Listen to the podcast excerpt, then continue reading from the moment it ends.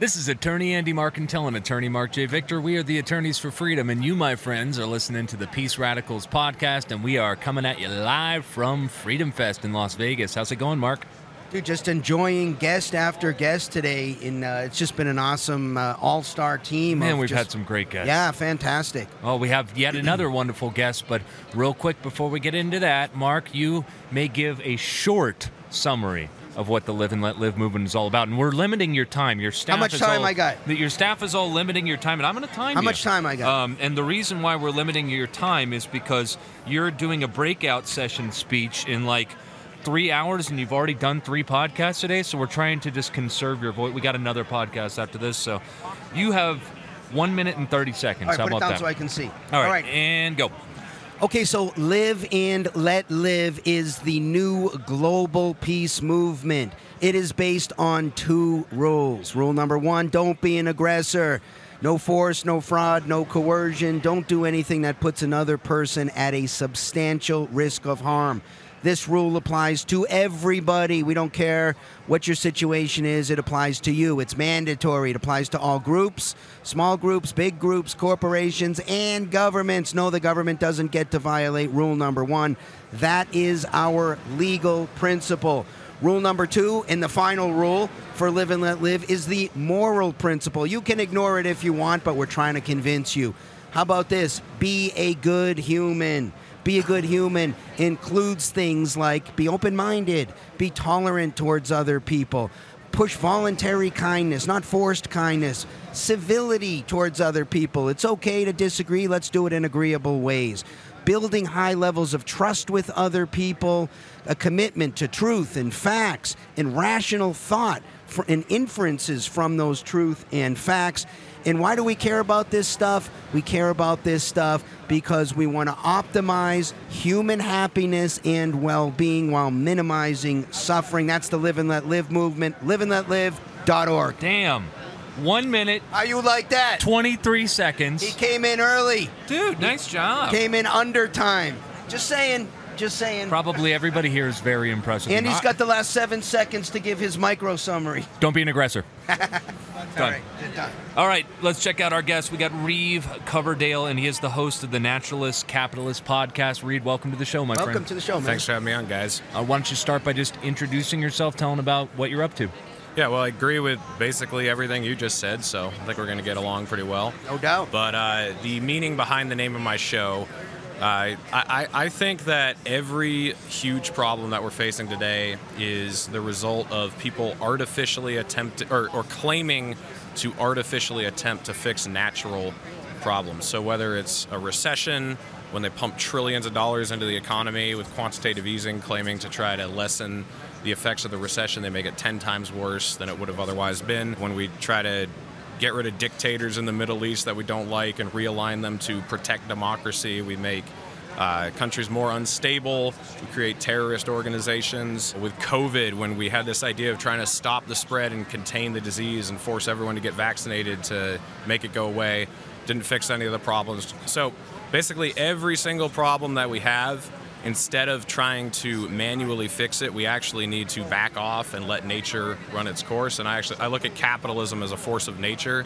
You know, no matter how many times you try to avert the incoming disaster when you prop up businesses that deserve to fail or you try to artificially do away with a recession, you're just going to make it worse. So I'm very Ayn Randian in the aspect that I, I just think that we need a more hands-off approach to just about everything in society. Let's start with a definitional question here. I want to know what you mean by things that occur naturally, right? The idea here is that we don't want to meddle in things that occur naturally and kind of let them take their course. So you just described lots of different things, right? And some of those things are more, I, I guess, easier to wrap my head around as a natural occurrence than others. Like, for example, uh, when I think a virus that occurs in nature or something like that. Um, that's very different to me as a natural occurrence than a dictator rising to power in the Middle East and encroaching people's rights in different countries. How do you define something that occurs naturally? Yeah, I mean, I think that's a good point. Um, I mean, I don't think COVID occurred. I, I don't know if I can say that on this show. Absolutely. You can say anything on this show. I don't think. Wuhan? What? Yeah, what? I, I don't believe COVID occurred naturally either. That's why I said allegedly people claiming that they're trying to fix problems. I think most of these things are under the guise of trying to make things better, but that's not really what's going on. So if there is a dictator rising to power in the Middle East that we don't like, it's almost always for economic reasons that we don't like them or for political reasons, for expanding our global power. And we'll try to say that we're trying to remove them because we care about the human rights of the people in that country, whether it's in Afghanistan or Iraq or now in Ukraine. But that's never the case. The goal behind our desires is usually much more nefarious. It's all about power, it's all about expanding our influence. Uh, but to answer your question, like, I think with the economy, there's going to be natural consequences where people are going to fail if they have a business that isn't successful. Um, there's going to be, you know, bumps in the economy. It's not always going to be a smooth ride, and those are things we just need to accept as kind of natural occurrences in this world. Um, and I think, you know, from an American standpoint, when something happens across the world that we don't like, we have to just accept that sometimes things are not going to go the way that the, American government wants them to go. And so we sort of need to just let that happen, and we need to protect our own interests here at home and protect our own people. And if you know, uh, if some uh, Eastern European country isn't aligning the way we want them to, I don't think we should overthrow their government to align with ours. We should just let things kind of go the way they're going to go and have a hands-off approach. Let me tr- let me try this hypothetical, just to try to still trying to wrap my brain around exactly what your message is here, which I think is that you're trying to you're saying that there's going to be natural um, market forces that act on somebody for every decision they make. Um, and that whenever we try to overcorrect or force a certain result, that's when we run into problems. So, just as a hypothetical, because you mentioned a business owner, like there Right. would be consequences to a business. So, for example, we have a business owner who decides that he doesn't want to trade with Jews. Uh, sorry, Marc, you can't go into his business anymore. And so he posts a big sign on the front that says "No Jews allowed," and uh, he decides not to trade with Jews. The natural occurrence of that in, in June of 2022 in a civilized society is probably going to be people boycott the business, people are upset with that business, people will uh, shame him on social media, the market forces naturally will act on him, probably drive him out of business, or make his clientele very, very niche such that it's not profitable anymore. Uh, whereas the unnatural thing that the government might do is say, hey, take a look at that. We don't agree with that rule. Let's enact legislation or some sort of amendment to the Constitution or something like that to force him to trade. And that's how we'll squash out that problem. And that's where we'll run into problems. Does my hypothetical vibe with what you're saying? Yeah, 100%. And I think you can apply that to foreign policy. If a country is doing something that we don't like, instead of going and bombing them and you know overthrowing their rulers or something, we should lead by example and we should let them deal with the natural consequences of whatever dumb decisions they're making in their own country. If they're not giving people the human rights they deserve, people aren't going to be as likely to want to trade with them, to want to travel there anymore. And it's exactly the same on the domestic scale, like you said. Um, I think that people should deal with the repercussions of their actions instead of all of us trying to create some giant force that's going to push everybody into acting the way that we want them to do because they usually don't end up acting the way we want them to anyway, and the repercussions of doing that are much worse. I think that we're probably trying to say the same thing, but Yeah. we're saying them we're saying things differently. And I want to try to compare and contrast. Mm-hmm. You you said just now if another country is doing something that we don't like. So I want to break down don't like a little bit. Sure. Um, because what I would say is if the don't like includes violating rule number one, as I laid it out here, which is aggressing, uh, then we get to do something. If the don't like it does not include violating rule number one, then we don't get to do anything. Would you agree with that? Uh, I don't think so. I mean, if you know, in Afghanistan, the Taliban does not respect the rights of people who are not male or who do not align with their religion. But I don't think that that is something the United States should get involved in. Fair enough. Let's put a finer tip on it. Let's Sure. just say in Afghanistan, the Taliban says, uh, if you're gay, we're going to kill you. If you engage in gay sex or something, we're going to kill you.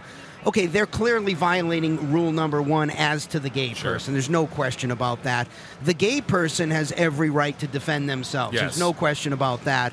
What you are saying, I think, is the United States because the Taliban in this example is not violating rule number one as to the United States, the United States should take no action, and I t- certainly agree with that. However, as, as somebody who lives in the United States, if I want, I can go over there and help defend uh, the gay guy if I want, no problem there, right? I mean, sure, yeah, I can also send my money over there to help defend the gay guy, right? sure. I can hire somebody and, and send that person over there to help the gay guy, right? Sure. So we don't I don't think we have any disagreements. All you're really saying from what I can see is if the United States is not if nobody is violating rule number 1 as to the United States, the United States should do nothing. However, I point out there are things that could be done in Afghanistan. Let's just say we change the analysis to Russia or uh, or North Korea. There are things that Russia and North Korea uh, can do right now over there that can violate rule number one as to the United States. So if they are, then the United States would be entirely justified in doing something about that. Now, whether they should or not is a different political question and strategic question. I would think, are we are we in agreement and all that?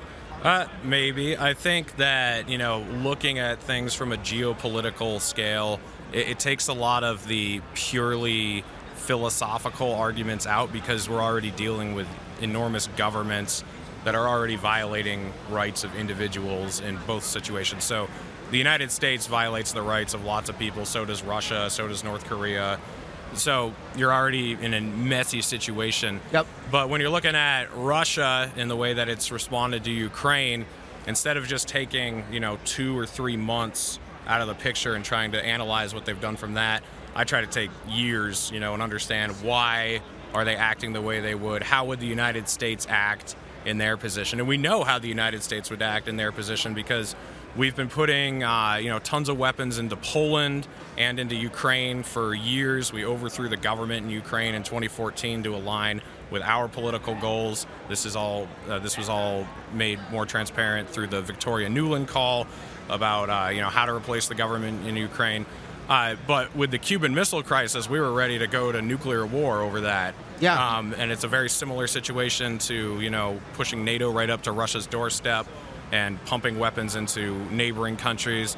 So it's not from a purely philosophical standpoint anymore because you have these huge governments who are violating so many rights. But I just try to understand from a real world practical standpoint how we would react and understand why they're reacting the way they are. And I think the best way to avoid that is to not make these stupid moves in the first place that push these countries to act the way they're acting now. Yeah, Reed, you, you raise a very interesting question and an issue. I talk about this in my book, in my chapter on foreign policy, because I think there are different ways to view the situation. One way, the way you suggest, is we should view a country kind of like we view a person, right? Russia did this way back in the Cuban Missile Crisis. The United States responded by doing that.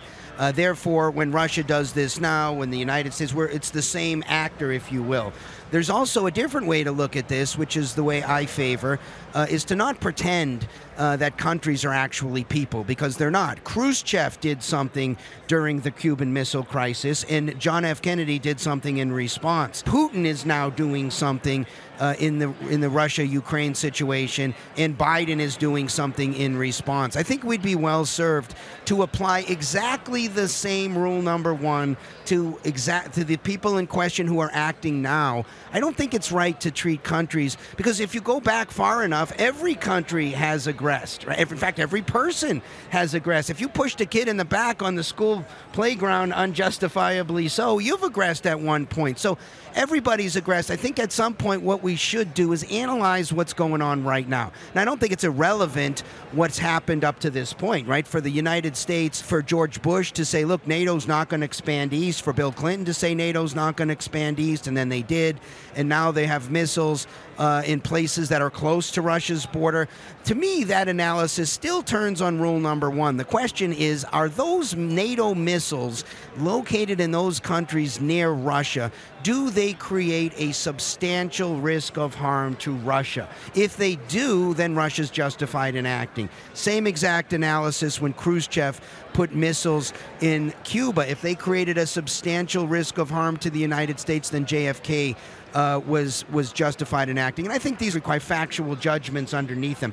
But I think what's most important is to get people's brains around rule number one. Yes. That's the rule that we're using to analyze the situations, and that's why I think Live and Let Live is putting this message out that pushes rule number one right out there in the front. Because whatever you're analyzing, we should first analyze rule number one. If it's being violated, then we are justified in taking action, and if it's not, then we're not justified in taking sort of military or force type action. We might still Once, once again, on once it. again, with the pragmatic concern that just because we're justified Yes. in taking some sort of an action does not mean it's smart. Right. Does not mean it's not subject to debate based on the ramifications thereof. So, Right. important thing. But I, I'm glad that you brought up the point that we need to distinguish the citizens from the people who are controlling the the governments at the time. Right. So important.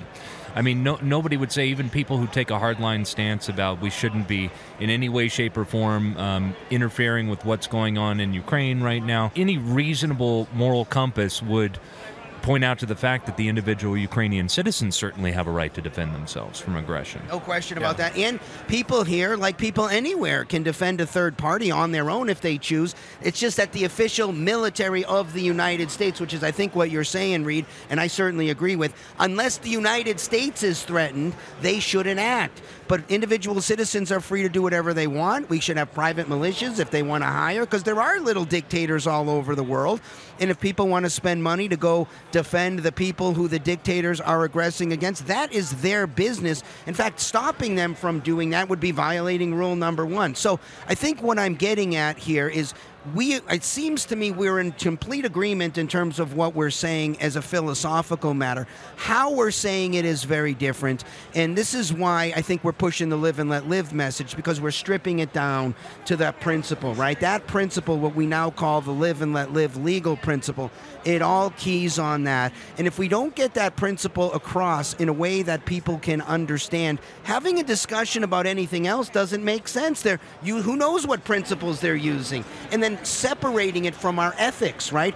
Even though the united states shouldn't go to war to defend the ukraine doesn't mean we can't take a moral position on it if we want say we don't like how russia's acting and they're they're, they're doing immoral things. We could say that if we want but taking action using force is a different question. Legal issues and moral issues are different animals and we got to see them as different animals. Yeah, I don't disagree with anything you guys said, I don't think, but it's important to realize the real world that we live in. And I do care about individuals in Ukraine and individuals in Russia and individuals in the United States. And I understand that under the current paradigm, and I know you guys agree about not going to war, but under the current paradigm, there are militaries and governments that have control over millions of people.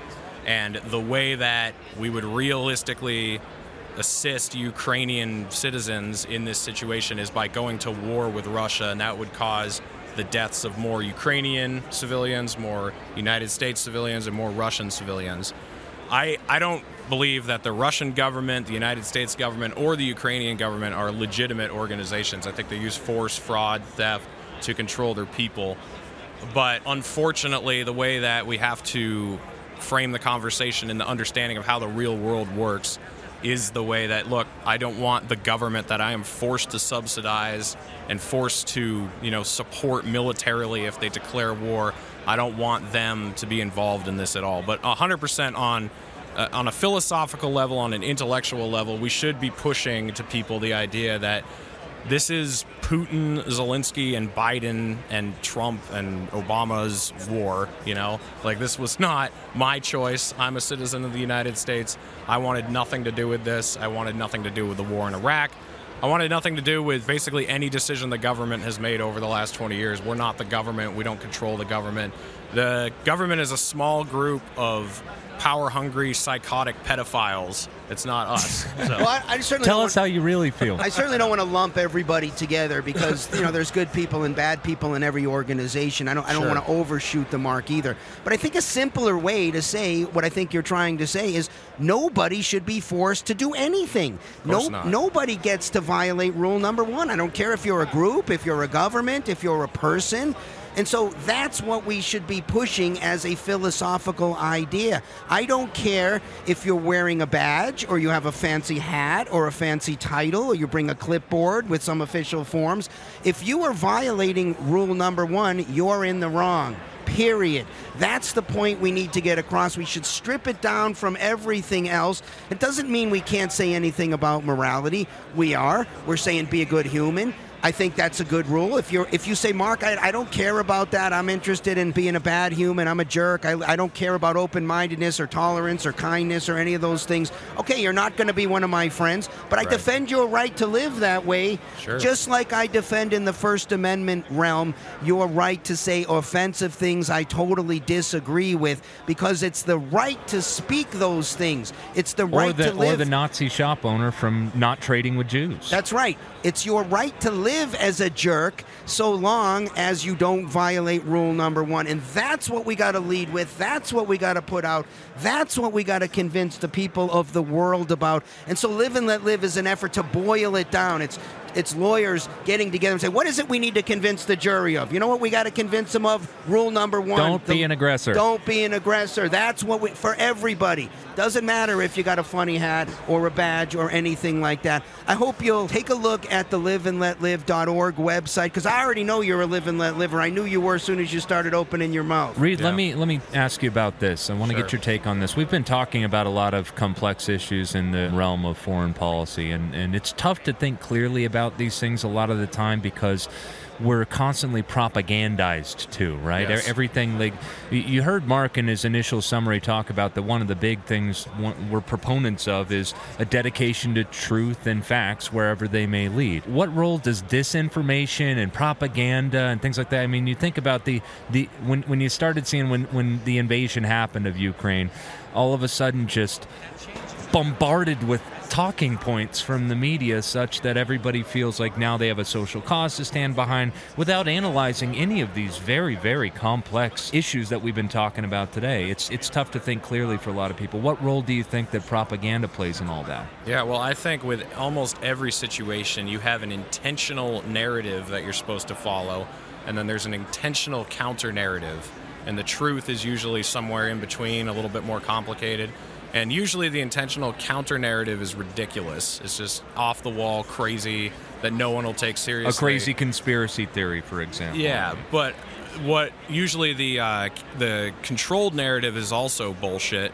And so if you have any criticism of the controlled narrative they put out there, they instantly try to put you in this category of insanity. Right. So I think this has happened a lot with Epstein. You know, like there was the Pizzagate thing, there was QAnon. You know, kind of these crazy conspiracy theories about people drinking blood and eating children or whatever. But then you find out a lot of the Epstein story is actually true. There actually are these pedophile rings that exist. But if you start talking about it, you sound like one of these crazy people who believes in lizard monsters and pizza basements, you know, eating children alive or whatever. So I think with disinformation, um, the real battle is not necessarily believing what they tell you, but also not instantly becoming a, a contrarian and disagreeing with everything that comes out and going along with whatever crazy theory comes out. Because I think oftentimes those are probably pushed by intelligence agencies to further discredit people who are critical of the official narrative they're putting out there. So I think it's a really complex issue, and I just look to people who have been right in the past. I mean, because I don't know what's true. Uh, It's really hard to find out yeah, what's true. we say this all the time. We're lawyers. We don't know. For, for Yeah. example, with uh, and to illustrate your point perfectly, which uh, what happened with um, COVID nineteen, Yeah. right?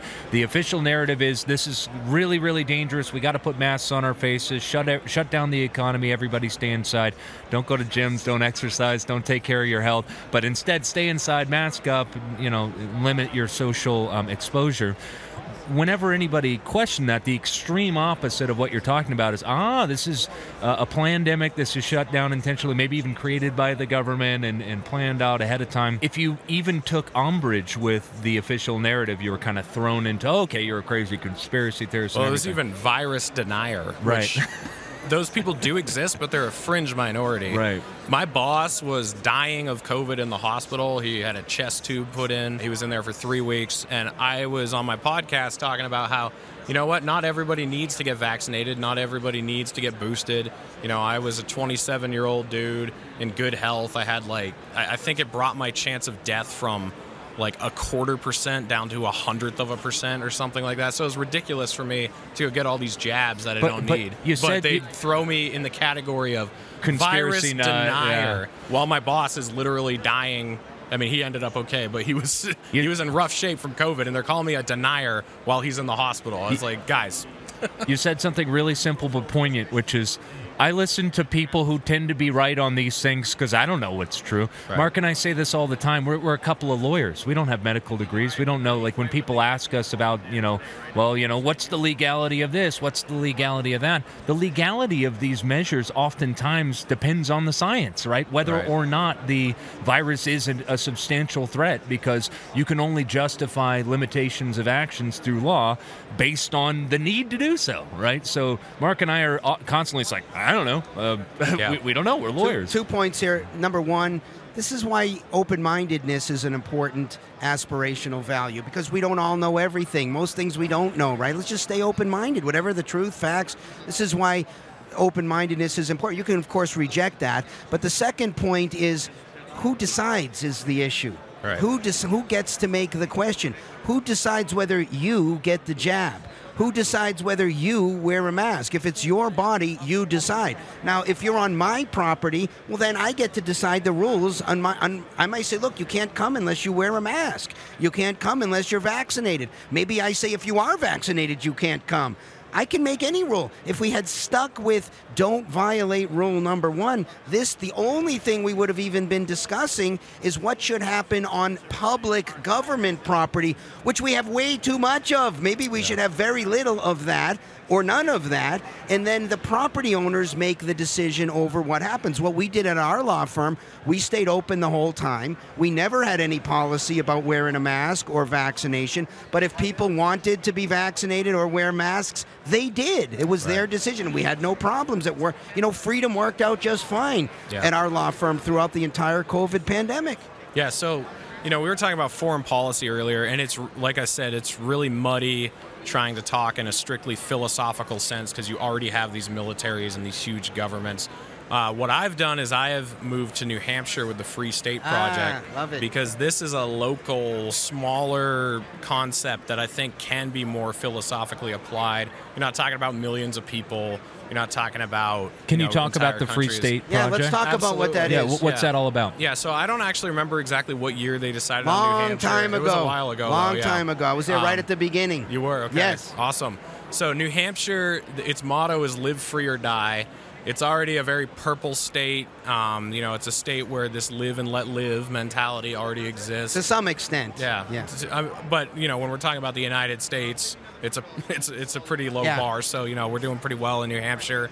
Um, very uh, leave me alone. I'll do whatever I want. I'll, you can do whatever you want as long as you're not hurting me. Uh, not a lot of people. There's a high amount of trust in society. There are a lot of farm stands where you can bring cash and drop money in a box and take eggs or corn or whatever with you. Wow. So that's a high level of trust it right is, there. and you really need that in order Yep. for a voluntary society to You do. work. A lot of it comes down to trust. So there's been this idea to try to get thousands of libertarians around the country to move to New Hampshire because, you know, we've seen throughout the last couple years that most people want to violate rule number 1, right? They just don't care. This whole idea that most people are libertarian, they don't know it yet, I think is just flat out false. Most people love to tell other people what to do or they love to be told what to do because those are comforting thoughts to be in charge or have someone else tell you what to do. Trying to you know, actually discuss with people you disagree and come to conclusions that you're not sure of is uncomfortable. People don't like doing that. But if we can get all these people who already think this way, who already want to be left alone, who already want to live in peace, to move to a place where that's already the culture, it's going to be much more successful than trying to overhaul the federal government of the United States. And it wasn't very successful until the last couple years because a lot of people were kind of complacent wherever they were living. It's like, well, this New Hampshire Free State Project thing sounds great, but I'm living in Illinois, so why move there? But then suddenly you get you're you lose your job because of a lockdown, or you threaten you're threatened to lose it through a vaccine mandate or something. So you're like, okay, I guess now's the time to move.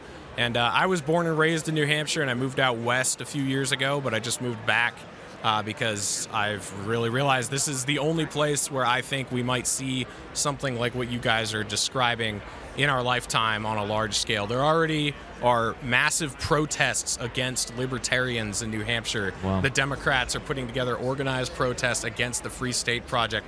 Where else in the country are they protesting libertarians? Nowhere. I mean, they're just There's a threat irrelevant. there. Yeah, exactly. Most importantly, does this make you a Patriots fan? I'm not a football guy. Ah, all right. Well, I'm from Massachusetts. Okay. But anyways, I love the Free State Project. That you know, the idea is, hey, we got libertarians. We're spread out all over the country. Let's try to concentrate in one place, especially a place that has enshrined in the Constitution the right to secede. New Hampshire was a wise choice Right to choice. revolution, Yeah, there, there yeah. was an idea out west. I think it was Montana to do a second Free State Project. It may have been Wyoming. I I don't remember. Yeah. It was Boston Tea Party, a friend of mine who started that. Um, and, and this is great, and I'm a big fan. But the reason we're doing Live and Let Live, because we need a global project. Because even if we completely took over New Hampshire, okay, we're still subject to the federal government. Sure. There are still threats that emanate from all over. Look, if Putin, all the way over there in Russia, starts making noises about throwing nukes over here, we can't just bury the head in the sand and say, well, we're or in if New somebody Hampshire. in a laboratory in Wuhan accidentally lets a virus get out that affects us here in Las Vegas, Nevada. Yeah, and we have synthetic biology coming. So no matter what you think about corona, there are people in the world right now who, whose plan it is to engineer a really deadly, really communicable uh, virus that could kill a lot of people. That's a threat to us. I don't care if it's happening Sure. in Yemen or Afghanistan. We can't just focus on New Hampshire and say we're done. Sure. This is why we need a global movement, and this is what Live and Let Live is about. I'm not certainly not against the Free State Project. I think it's a wonderful idea. I've spoken to that group. I held one of my events, the Freedom Summit, in New Hampshire one year. I brought Ron Paul there. We had a nice talk. By the way, I'd love to come speak to the Free Staters up there in New Hampshire and talk to them about Live and Let Live Well, I, because we I should be also together. agree with you that this shouldn't just be about New Hampshire. Yeah. This should be a global thing. Yep. I just think that we need a shining beacon that is an example that this works. Yes. Because Yep. we don't have an example that this works yet. In You're fact, right. the closest thing to an example of this working is the United States of America, and it's not working that well. So, because it got too big, it got expanded so quickly. I think that if we have a small project like New Hampshire, we can prove to people that this is a good idea.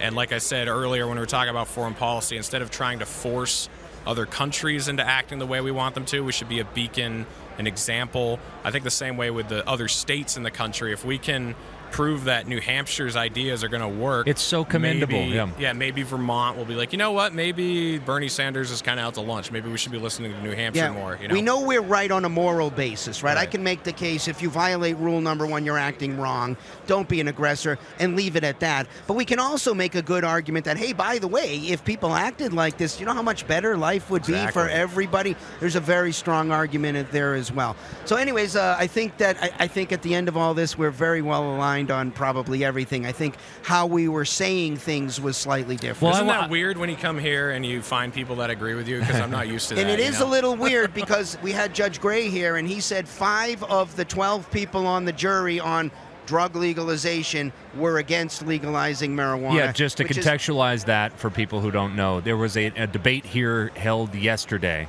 where they did kind of a mock trial and they picked the jury. I'm not sure how they picked the jury, but I assume it was people chosen at random uh, participants from Freedom Fest, and they were seriously debating the drug war at Freedom Fest. Whether whether competent adults own their own bodies and can put what they want in their own bodies at Freedom Fest, And, huh? um, disgraceful. Really? These are people who don't understand rule number one. This is why we got to talk to them about. Forget all this other stuff. Let's talk about rule number one. Are you aggressing against? It's not about is marijuana good for you or bad for you. It's not about does it treat medical conditions. I don't care if it's terrible for you and it treats nothing. You get to decide. If you're a competent adult, you get to decide what goes in your body, regardless of what that substance is. Period. I'm happy we agreed on so much, but I think I want to push back uh, just a little bit on something that you said. I always tell people that Marc and I agree on 99% of things, but our best conversations are about the 1% of stuff we Sure. disagree on. So this might just be, we might just be using different ways to describe this, but you said something to the extent of, that you reject the notion that the average person is kind of inherently libertarian, that we take comfort from bossing other people around and being right and things like that. I think I disagree with that to an extent. Um, I think that everybody is kind of naturally inherently live and let live in the sense that how most people with a decent moral compass behave on an individual to individual basis on their day to day life. We don't go around aggressing, we don't go around stealing, coercing, uh, perpetuating fraud on people. The vast majority of people don't on an individual basis. But where we lose people is when we then apply the same standards to groups, right? Uh, you're, you're correct yeah. that people are like, yeah, I mean, I would never use force or coercion or anything to people I meet on the street. But, you know, when we get enough people together, call the government and everything like that, well, then it's okay. And in fact, I think you guys should have to do what I think is important. What do you think of that? And why do we lose people on that level? Yeah, I, I think, you know, maybe if we were to start over, you'd be correct if there weren't already the culture that we have, already the government that we have. But I think that given the society we live in, comfort is what people desire more than anything else. Most people, which is really unfortunate. I'm not that type of person. I've always lived an uncomfortable lifestyle. I've traveled a lot. I've saved my money instead of spending it on riches so that I could take extended periods of time off and go do different things, meet different people. I've always asked questions that are deeply troubling to try to find out the truth in my anecdotal experience, that is not how most people act. They want the secure job. They want the, you know, the comforting thoughts, whether or not they're true. They want the, you know, the cushy couch and the nice meal every night. They don't want to sleep in the back of a truck on the road. You know, they don't want to go do the 20 mile hike, even if the view at the top is spectacular. Most people I know don't want to do this. But that doesn't make them aggressors, right? No, no, no. But I'm just saying that comfort is their number one goal.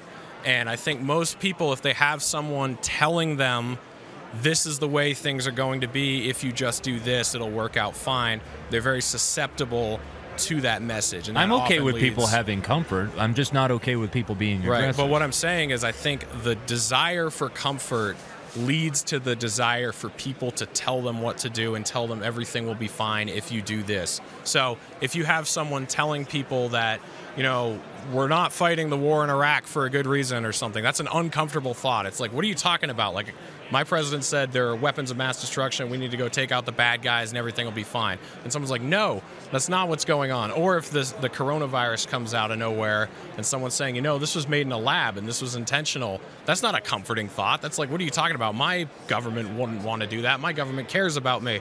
So these, well, I'm also okay with people yearning to be told what to do, to well, yearning to be sheep. I mean, right. my my, my uh, but, doctor tells me what to do when it comes to my health. Like I, right. I, totally understand that. All I care about is whether or not people are aggressing, and right. I think I'm on just, an individual to individual basis, people aren't inherently aggressors. Right. I just think that because of their desire for comfort instead of knowing what's really going on, they're very susceptible to tyrants because tyrants are more comforting. That's true. Tyrants tell you you know they don't they never tell you anything's your fault they tell you everything is this group of people's fault and we're going to get rid of them. the other yeah. yeah and so people are very susceptible to authoritarianism because they desire what makes them feel good about themselves. Well, let's so. educate them. I'm for authoritarianism. I want to be the iron fisted dictator of me, and I think you should be the iron fisted dictator I of like you. It. Hell yeah. Yeah. Awesome. All right, everybody. We've been talking to Reed Coverdale. He is the host of the Naturalist Capitalist podcast.